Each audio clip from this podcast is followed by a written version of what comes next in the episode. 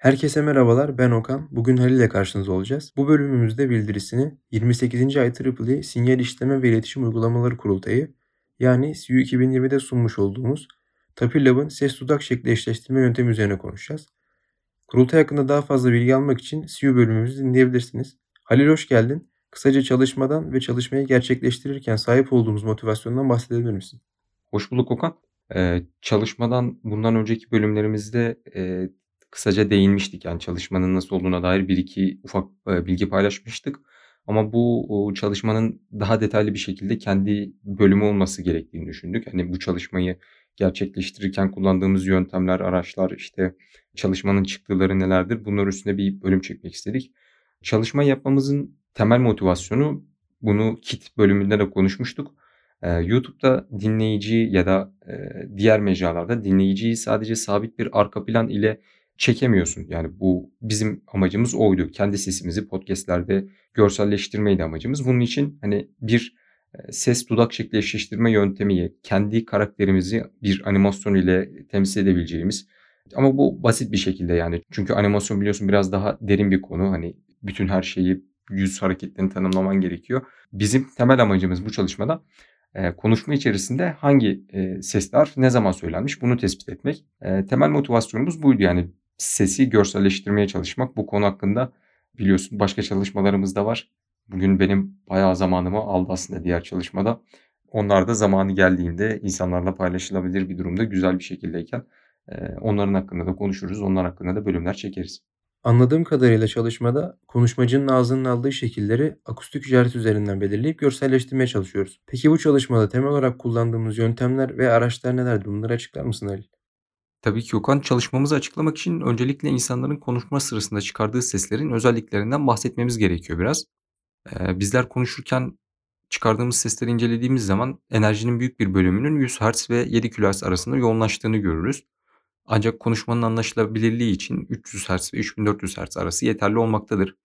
Yani bizim şu anki bu podcast'in ses kaydını in indirip, o Audition gibi bir programda incelediğiniz zaman, eee, frekansların büyük bir yoğunluğunun 100 Hz ve 7 kHz arasında yoğunlaştığını görebilirsiniz. Ancak bir filtre ile bunu 300 Hz ve 3400 Hz arasına çektiğinizde aslında anlaşılabilirlik açısından çok da bir şey kaybetmediğinizi görürsünüz. Ancak burada tabii ki çeşitli bozulmalar meydana gelecektir. Biz de çalışmamızda genel olarak bu, eee, anlaşılabilir ses frekans aralığına odaklanıyoruz. Öncelikle ses dudak şekli eşleştirmesini gerçekleştireceğimiz kişiden belirlemek istediğimiz sesleri yani a, e gibi seslere ait tekrarlı kayıtlar alıyoruz. Bu çalışmada biz 5 tekrar yapmıştık. Yani a'yı 5 defa söylediğimiz a, a, a olarak, eee, kayıtlar alıyoruz. Bu tekrarlı ses kayıtlarından ihtiyacımız olan istatistikleri, bilgileri çıkartıp eşleştirme aşamasında kullanmak üzere kaydediyoruz. Eşleştirme aşamasında ise çıkardığımız parametreleri kullanarak ses dudak eşlemesini gerçekleştiriyoruz. Eşleştirme aşamasında yani, eee, kaydı belirli aralıklara bölüyoruz. 20 milisaniye, 60 milisaniye gibi aralıklar alıyoruz ve bu, çıkardığımız istatistikler, bilgilerden faydalanarak en yakın hangi sese benzediğini, a'ya mı, e'ye mi hangisine benzediğini çıkarmaya çalışıyoruz. Burada ihtiyacımız olan bilgileri yani kullandığımız bilgileri biraz açıklamamız gerekirse literatürde doğrusal tahmin kodlama olarak bilinen Linear Predictive Coding'i kullanarak sesten belirleyici frekanslar dediğimiz aslında konuşmacının sesinde yerel olarak hangi frekansların daha baskın olduğunu bulmamızı sağlayan bir yöntem kullanıyoruz. Zaten parametre çıkarsama aşamasında sesleri tekrarlı olarak kayıt altına almamızın sebebi de bu belirleyici frekansları daha iyi kestirebilmektir.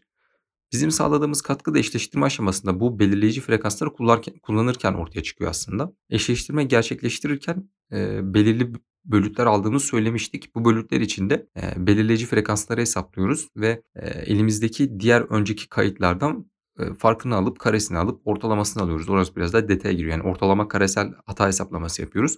Burada hesaplamayı yaparken, eee, dikkat etmemiz gereken şey, eee, burada, e eee, eşleştirmeyi gerçekleştirirken bizim katkı sağladığımız nokta, eee, standart sapması düşük olan belirleyici frekansların güvenilirliğinin daha yüksek olduğunu vurgulamamız ve bunu ortalama karesel hata hesaplama yaparken, daha yüksek bir ağırlıkla çarpmamızdır.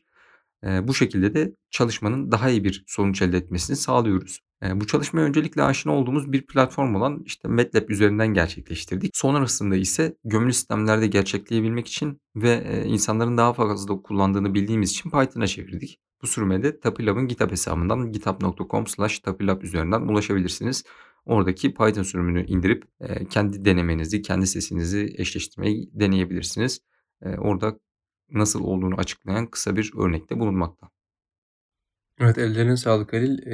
İstatistiğin, matematiğin ve aynı zamanda elektrik daha doğrusu elektronik mühendisliğinin ön safhada olduğu bir proje olarak gözüküyor buradan. Çünkü dediğin gibi, yani, bunu yalnızca ileri işaret işleme teknikleri, böyle, çok karmaşık algoritmalar kullanarak da yapılabilirdi. Ancak burada senin de söylediğin gibi doğrusal tahmin kodlama kullanıldı ve, eee, aslında çok da işlem gücü gerektirmeyen hatta gerekirse mesela Python'a çektiğimizi söyledin. Belki başka platformlarda da uygulanabilirliğinin önünü de açıyor diye düşünüyorum.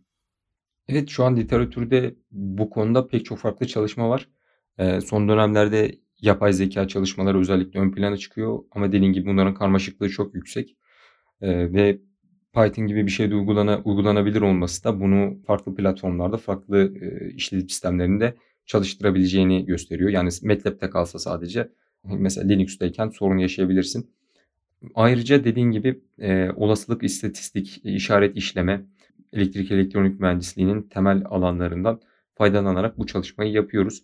Eee, tabii burada, eee, sorunumuz şeyde başlıyor, ses kaydı elimizde tam ve bütün olarak var olarak kabul ediyoruz. Ses kaydının alınması daha farklı bir konu. Eğer mesela ses kaydı çok kötü bir mikrofondan alınmışsa, ortamda çok fazla gürültü varsa bu yöntemin çok iyi bir şekilde çalışacağının garantisini veremeyiz. Çünkü sesteki, istatistiksel karakterlere, o belirleyici frekanslara arkadaki bu gürültülerin, çok fazla etkisi olacaktır. Bu yüzden olabildiğince, temiz bir kayıt ile, çalışması gerekiyor sistemin. Teşekkür ederim Halil. Peki şu anda neler üzerine çalışıyoruz? Yani bu çalışma nasıl bir yönde evrilecek? Ne gibi katkılar sunacağız? Şu anda TapiLab olarak diğer çalışmalarımızın yanında akustik işaret işleme üzerine de yaptığımız çalışmalar devam ediyor. Eee, bu çalışmamızın bildirisini dediğin gibi CU 2020'de sunduk. Eee, CU 2020'yi dediğin gibi yine, eee, daha detaylı bir şekilde kendi özel bölümünde konuştuk kurultayın nasıl olduğu, nasıl gerçekleştiği hakkında. Bu çalışmamızın kodları açık kaynak olarak, eee, kitaptan erişebilirsiniz. Sorunlarımızdan biri şu, bir ses kaydı içerisinde, eee, kimin ne zaman konuştuğu. Elimizde tek bir ses kaydı varken mesela bu podcast'i dinleyenler bu şekilde olacak. Tek bir ses kaydı var. Hem sen varsın hem ben varım. Eee, hangimiz ne zaman konuşuyoruz? Eee, bunu belirlemek için bir yöntem üstüne çalışıyoruz şu anda. Ayrıca lip sync için geliştireceğimiz birkaç ek düzenleme, birkaç ek geliştirmeler var. Eee, akustik işaret üzerine zaten daha önce cihazların akustik işaret ile kontrolü gibi çalışmalarımız var. Güzel bir alan diye düşünüyorum. İnsanların ilgisini çeken bir alan diye düşünüyorum. Biz de bu alanda katkılar sunmaya çalışıyoruz, ve bu katkıları sundukça da yine sizlerle paylaşmaya devam edeceğiz. Teşekkür ederim Halil. Bugün Halil'le birlikte TapiLab'ın ses dudak şekli eşleştirme yani lip sync yöntemi hakkında konuştuk. İlgili linklere videonun açıklama kısmından ulaşabilirsiniz. Herkese teşekkür eder, sağlıklı, mutlu haftalar dileriz.